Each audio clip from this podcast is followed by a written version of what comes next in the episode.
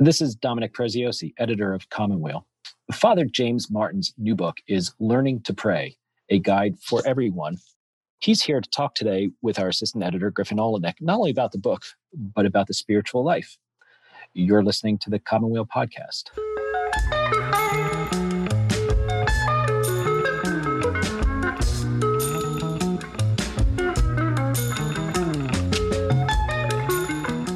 Hi, Griffin. How are you? Hey, Dominic. I'm doing well. Good. So you got to talk to Jim Martin. That's right. We began by discussing his new book, which is full of fascinating tidbits and information about different kinds of prayer, different ways to pray, different ways of understanding the human relationship with God. But then we got into other territory, such as the relationship between prayer and sexuality, as well as the relationship between the spiritual life and mental health. That is, what's the difference between spiritual direction, therapy, that sort of thing. So I think during the time of pandemic, it'll be particularly valuable for people to hear what he has to say. Great. Why don't we take a listen? Father James Martin, thanks so much for being on the Commonweal podcast. My pleasure. You begin your book with a list of reasons about why people don't pray. Could you talk about some of those reasons? What are the things that keep us from prayer? I think the main reason is that people think that they're not made for it, they're not holy enough, or probably the, the biggest reason is that they have tried it and they found it wanting and they find it boring. Or look, let's be blunt people close their eyes, they sit down, and nothing happens. Or they think that nothing happens, or their prayer is dry and they think, I guess I'm not made for this there's always the theory that everybody else is praying better than I am. And that, you know, all these people have to do is close their eyes and they're flooded with this sense of mystical communion with God. But what, what's happening in their own prayer lives is what happens in other people's prayer lives, including dryness. But mainly people get, people think it doesn't work for them. And so they give up. You mentioned your own experience during your childhood mm-hmm. in the suburbs of Philadelphia. Could you talk a bit about that? Yeah, it was something I go back to a lot in my prayer now. I grew up, as you did, in the suburbs of Philadelphia, in a town called Plymouth Meeting. I was biking to school, and there was a little field outside of our uh, elementary school, Ridge Park Elementary School, and I was biking across it. It was uh, a meadow, might be a little too grand. It was a field, like a lot, with a lot of flowers and uh, goldenrod and snapdragons and Queen Anne's lace. And it was a very warm day. I was on my bike. I must have been about, I guess, eight or nine and I stopped my bike. It was beautiful. It was a beautiful spring day and I could smell the the flowers and the the grass and I just stopped my bike to look around and I had this sense of just desire i would say it's hard to describe desire to sort of possess this and to enter this world and know what made up this world and like most mystical experiences it was very difficult to to articulate but it was really pretty powerful and i still go back to it Mm-hmm. So it made a it made an impact on me. And I think again, if you can invite people to see moments like that, you know, maybe holding your first child or, you know, an experience like I had in nature or even an experience in church, singing a hymn, I think people will find that they have these experiences. They just, as I said, the, the word I'd like to use is from a, a Jesuit friend of mine who died about five or six years ago, Bob Gilroy. He said people aren't encouraged to talk about them or to think about them. So I've had mystical experiences, and I think most people have had them as well. Mm-hmm. One of the things that emerges so powerfully from your writing is the importance of place. And I'm wondering if you could speak to that about how place functions in prayer. I'm thinking of your own descriptions of, say, the region of Galilee and the Holy Land, mm-hmm. Jerusalem. What are some of the most important places for your own prayer?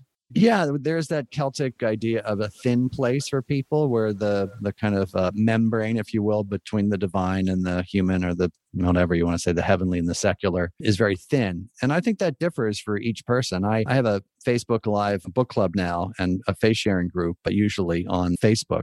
And I ask people about these thin places, and you should have seen the the variety of places. And one woman said, in my chair, you know, at home or on my porch. So you don't have to go somewhere to have a thin place where God feels especially present. I think for a lot of people, it's places where they have had encounters with God. So it, it in a sense, it sanctifies that place. For me, I would say the the places that I find the most easy to pray, the easiest to pray would be first of all the Eastern Point Retreat House at Gloucester, Massachusetts. I just find that you know, it's right near the ocean. I've done many retreats there. Uh, second, Lourdes, the grotto at Lourdes is just you. You just go there and you feel like something definitely happened here. And then, not surprisingly, the Sea of Galilee uh, and pretty mm-hmm. much the whole Holy Land. I just find it easy for me to pray. Obviously, but what is there about the, the Holy Land? Well, Jesus walked there that just invites one into prayer. But you know, you don't have to go that far afield, no pun intended, for your own thin place. You know, your thin place could be, you know, Times Square. It's not for mm-hmm. me, but could be for some people.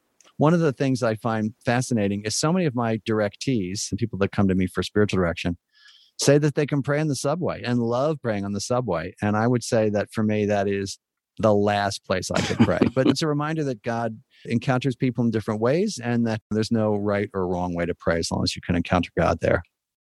I want to ask you about the practice of spiritual direction. Could you talk a little bit about what spiritual direction is? How is it different from something like therapy? Right. Yeah, it's uh, spiritual direction is the practice by which someone who's trained helps another person uh, notice where God is present in their prayer and in the, and in their daily life. And it's basically about helping the person to notice, sometimes challenging them to see where God is active and you know where the as we say in the Jesuit, the different spirits are active. You know, so the impulses that lead you towards God, the impulses that lead you away from God. It's not psychotherapy because it doesn't look at the psychological roots of a problem. It's not advice.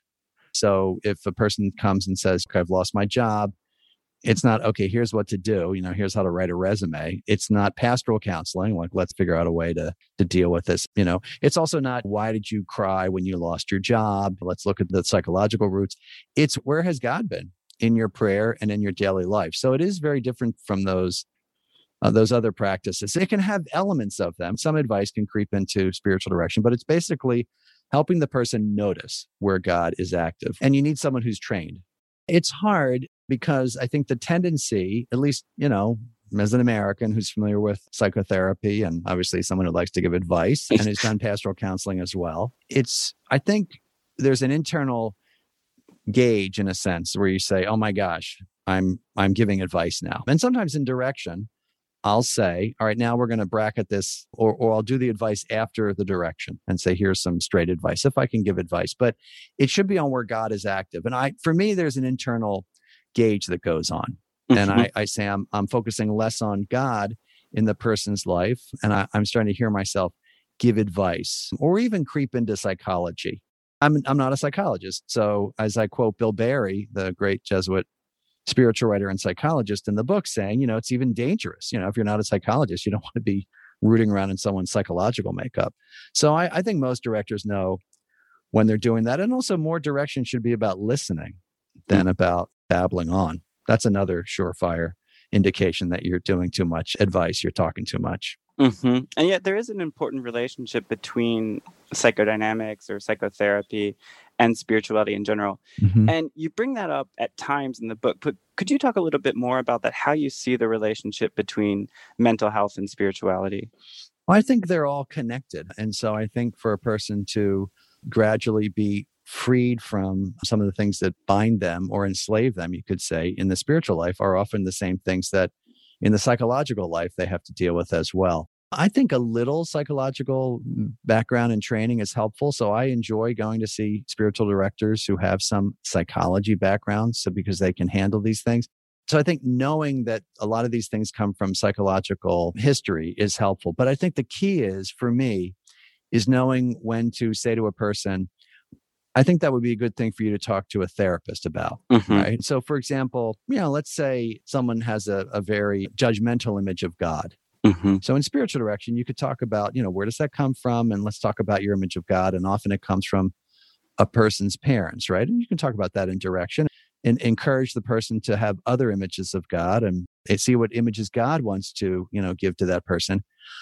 But I wouldn't start talking about, let's talk about your relationship with your parents mm-hmm. and, you know, what did they do when you were young? And so I think you can tell because you know you, you start to feel out of your depth and it, it's not focused on god as much anymore it's focused on the psychology. So there there needs to be a distinction and i think a good director knows when to suggest to someone that you know therapy might be a good uh, tool in the whole process it's all connected. We're still in the midst of the pandemic. Could you talk about this about finding god in darkness about praying in conditions that are not ideal? Yeah it's been hard for a lot of people. By the same token a lot of people have find, found themselves praying more because they have more time. But I also think that one of the things that's come up most frequently with people in direction and also just in day-to-day life is the this the sort of tendency or the temptation to despair and hopelessness. Mm-hmm. And in terms of Ignatian discernment of spirits, I'd like to remind them that the spirit of despair and hopelessness and uselessness is, is not coming from God. That just is never coming from God. And the spirit of this is right out of the spiritual exercises, but it's super helpful. The spirit of hopefulness, right? And a sense of uplift and encouragement that's coming from God. So maybe the most important spiritual advice that I feel like I've been able to give people during the pandemic is despair is not coming from God and hope is. And so when you hear these mm. voices, um, you know, interiorly or even exteriorly, meaning people who are talking to you, who invite you into hope, know that's an invitation from God. When you hear voices that are tempting you into despair, know that they're not voices that are coming from God and they shouldn't be listened to.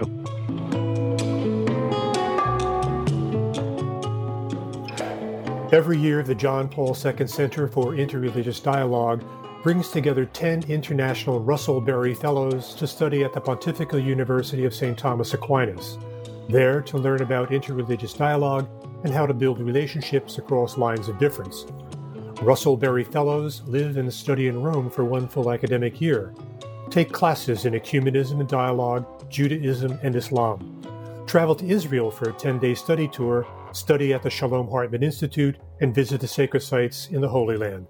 And they participate in interfaith events with leading practitioners and theologians in the field of interreligious dialogue. The fellowship is now accepting applications from priests, women religious, and members of the laity. Applications are accepted by April 26, 2021.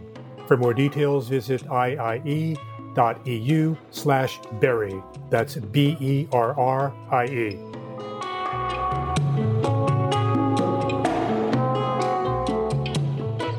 I want to talk about another topic that you bring up couple times you allude to in the book, which is human sexuality. Could you talk a bit about that, about how human sexuality and spirituality are intertwined? Yeah, well, again, it's all about the sort of holistic approach, right? So, to have a healthy spirituality, you have to have a healthy acceptance of your own sexuality. It's a gift from God. In terms of the, your particular question, I point to another book by a Jesuit named Mark Thibodeaux, who's a former Jesuit novice director, great guy, spiritual writer. And he wrote a book called God, I Have Issues, which is pretty funny. Mm-hmm. And the title's pretty funny. And each chapter is emotional states that you're in. I'm angry, I'm disappointed, I'm this, I'm that, I'm, I'm joyful as well.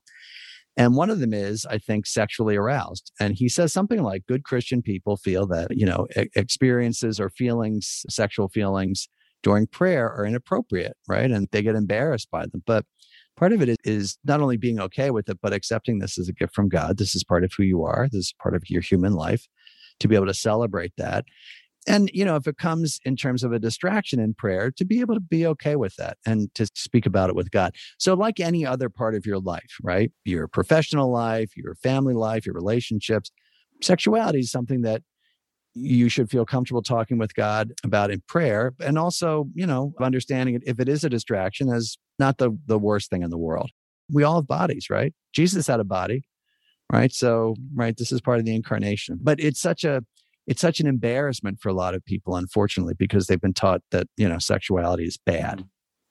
You're very clear that in this book you're writing about private prayer. Mm-hmm. Uh, but there is also the liturgy, right, which is the church's public prayer. Could you talk about the relationship between the two of those? Yeah, we're social animals. I would say there's a reason why Jesus chose 12 apostles and however many disciples, 72 is one of the numbers, instead of just one. And he could have just had like an assistant, you know, right. St. Peter, like the assistant Messiah. Right. And, but he didn't. Why is that? Well, he knew that not only would he need, you know, company and support and friendship, right? As a human being, but that also the others would need one another, certainly after he had left the earth. And so this is part of who we are today. We're social beings. We're, we're social animals. We, this is one of the reasons we worship in common, you know, one of the many reasons.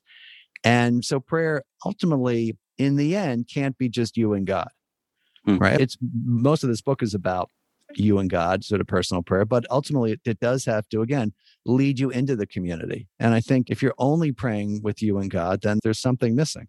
One of the great strengths of this book is the sheer number of ways to pray that you mention. We can disagree about how to pray or why we pray or what the fruits of our prayer are. Yeah, and I think one of the best things about the book is the way that it treats so respectfully some of these more traditional forms, like petitionary prayer, where mm-hmm. we ask God for something. Could you talk a bit about that, coming to God from this standpoint of need, we might say? Yeah, well, everyone needs things. And it, it's impossible to stand before the creator of the universe in our prayer and not feel these needs that we have, right? And now the first thing to say is, you know, it's God who draws us into prayer. This is again Bill Barry's great insight. You know, it's like a, it is similar to a personal relationship. And in any relationship, right, if you need something and you don't express it, it it can block the relationship. So let's say that you uh, know a, a heart surgeon and one of your best friends is a heart surgeon and you are about to have heart surgery and you're dying to ask him or her for some advice and you don't it, it would be very strange not to do that you know because you have that need and it would block your relationship and the, the, the person on the other end the doctor would be saying i wonder why this guy's not asking me for any advice mm-hmm. so it's part of being honest with god and i don't know anybody that doesn't feel like they have need for something and one of the reasons i try to elevate it, shall we say, in the book is that because it's so often denigrated hmm. as childish or selfish, or you shouldn't ask for things because you should be grateful. There's so many people that have it worse than you do. But this is part of being in an honest relationship. And so I wanted to, in a sense, mount a defense for petitionary prayer and for mm-hmm. other standard forms of prayer that sometimes get um, short shrift. Mm-hmm. One of the things that comes through in your writing and in this conversation is the sense of familiarity with God. That you, as you say, you're in relationship with uh, God, who is our friend. But there's also this sense of reverence, and I'm wondering if you could talk about that sort of paradox between the everyday familiarity, but then this sort of grand relationship with the Creator of the universe. As you yeah, say. yeah, I talk about sometimes when I'm I'm praying in my chair in my room and I'm slumped down. I think, oh my gosh, I'm talking to God. I should be a little more, maybe. I should sit up yeah it is. It's a it is a paradox because look uh, saint ignatius says that when we speak to god we should speak as one friend speaks to another. I think one of the reasons is because that's the most intimate way that we can speak to someone right? Mm-hmm. to say a person is is not going to be helpful to talk about god. At the same time you do have to have that sense of reverence. You know you're communing with not only the creator of the universe but the source of all being. But i think one of the wonderful things is god reaches down to us and speaks to us in very unique and personal and intimate ways. So, mm. what moves one person may not move another person, may not move a person who's listening to the podcast. One of the examples I give, which I really like talking about, I have for the past couple of years led pilgrimages to the Holy Land. And at the end of the day, every day, we have a faith sharing group where people talk about something significant or interesting that happened in the day. And it amazes me, and it would amazes all the, the pilgrims, how different the experiences are. So one person might say, Oh, I got up this morning and I saw the sunrise over the Sea of Galilee and I burst into tears. Mm-hmm. And another person might have seen the same thing. Nothing happened to them. Another person will say, Oh my gosh, did you hear that line in that hymn that said X, Y, and Z? And I just found that so moving and it just made everything so clear to me. Another person will say, Oh, I, when I walked into this church, you know, this happened to me. And another person will say, Yeah, I, I didn't really like that church very much. It was too noisy, too crowded. And so the spirit is very personal, right? And deals with people like mm. friends, right? Very personal, very unique. And I often point out to the group, look, this is the same spirit, mm-hmm. which is mm-hmm. pretty amazing. The, the same Holy Spirit, mm-hmm. is the Holy Spirit, which was present to Jesus and is present to us, is dealing with you like a friend, very mm. intimately, very personally, knowing what you like, knowing what your dislikes are. And I think that's extraordinary. So to keep those both in mind, the spirit is very personal, but the spirit is also, right, the source and ground of all being. And it's a balance. I think, like in most things in the spiritual life, you have to be you have to be in balance. There's a little bit of a tension there. Mm-hmm. I think one of the characteristics that emerges from your writing is a, a, stance of humility. That is, you say, I, am no expert in this. Could you talk a bit about that, about the spiritual life as ongoing education?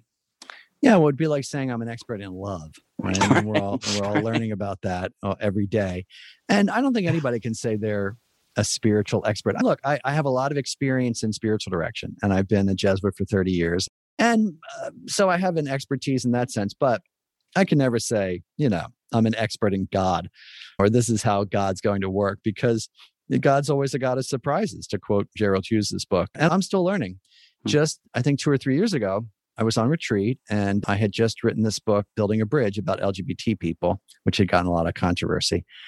And I wanted to talk with Jesus about it. And my retreat director, this guy named Joe, who I'd been to many times, said, Well, I want you to take a walk with Jesus. And I said, um, What do you mean in my imagination? He said, No, I want you to actually walk with Jesus. And I said, Well, this, this is like, this is supposed to be a Jesuit who's, you know, fairly, me, meaning me, fairly open. And I said, Yeah, I can't do that. I can't do that. he said, What do you mean? I said, I get distracted and I've tried it and it just doesn't work. He said, Well, I want you to try it. I said, yeah, I, I really can't do that. and, you know, like a good director will say, try it, right? Just mm-hmm. give yourself to it. So the first time I went out, I went right out of the, the little parlor, as they say in uh, New England, and went walking up this road by the side of Niles Pond up in Eastern Point. And I got distracted and I tried to imagine, and I thought, what's going to happen now? Is Jesus going to say something to me? And I was just so unused to that kind of prayer. And I thought, well, didn't work. So, you know, knowing enough about the spiritual life, the next prayer period, I thought, all right, I'm going to try it again. And I really consciously tried to picture him next to me. And suddenly I was able to do it.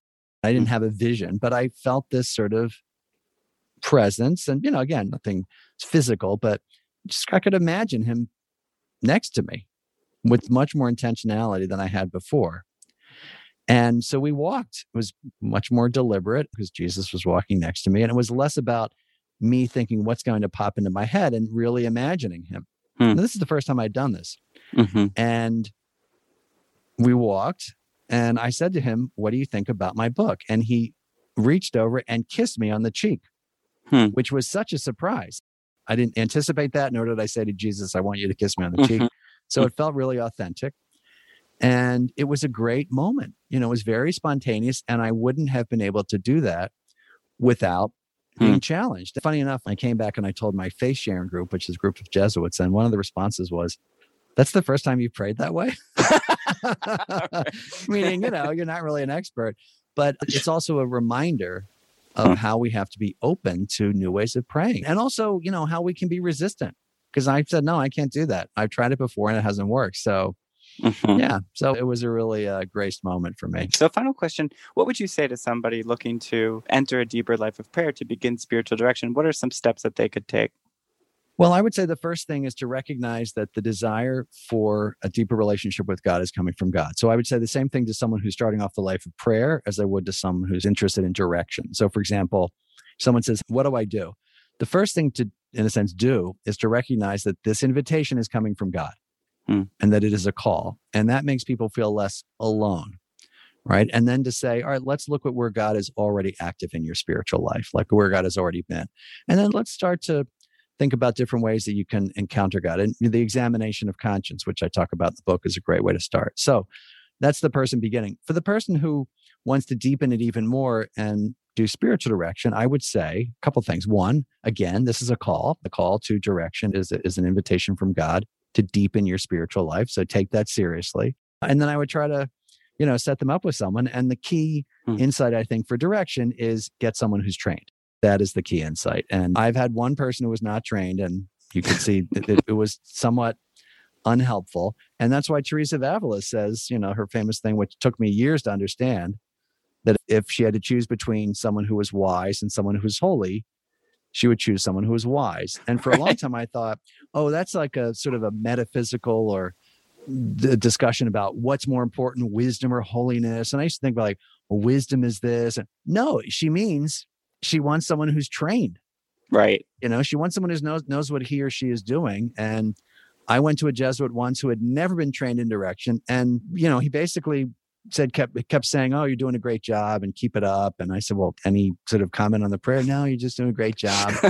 and I thought, yeah, that's Teresa's advice: get someone who's trained, someone who's wise. Well, that's that's very wise advice. Jim Martin, thanks so much for being on the Commonweal podcast today. My pleasure. Thank you. James Martin's new book is Learning to Pray, a guide for everyone, and you can find it wherever you buy your books. Father Martin will also be doing an event in partnership with us and our good friends at the Bernardin Center at Catholic Theological Union. He'll be talking about the book as part of our Wheel series of events. That's on March 17th at 7:30 Eastern, and you can find out more information on our website.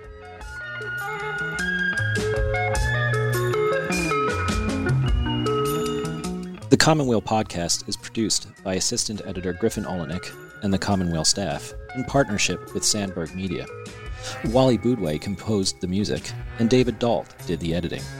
For the Commonweal podcast, this is Dominic Preziosi.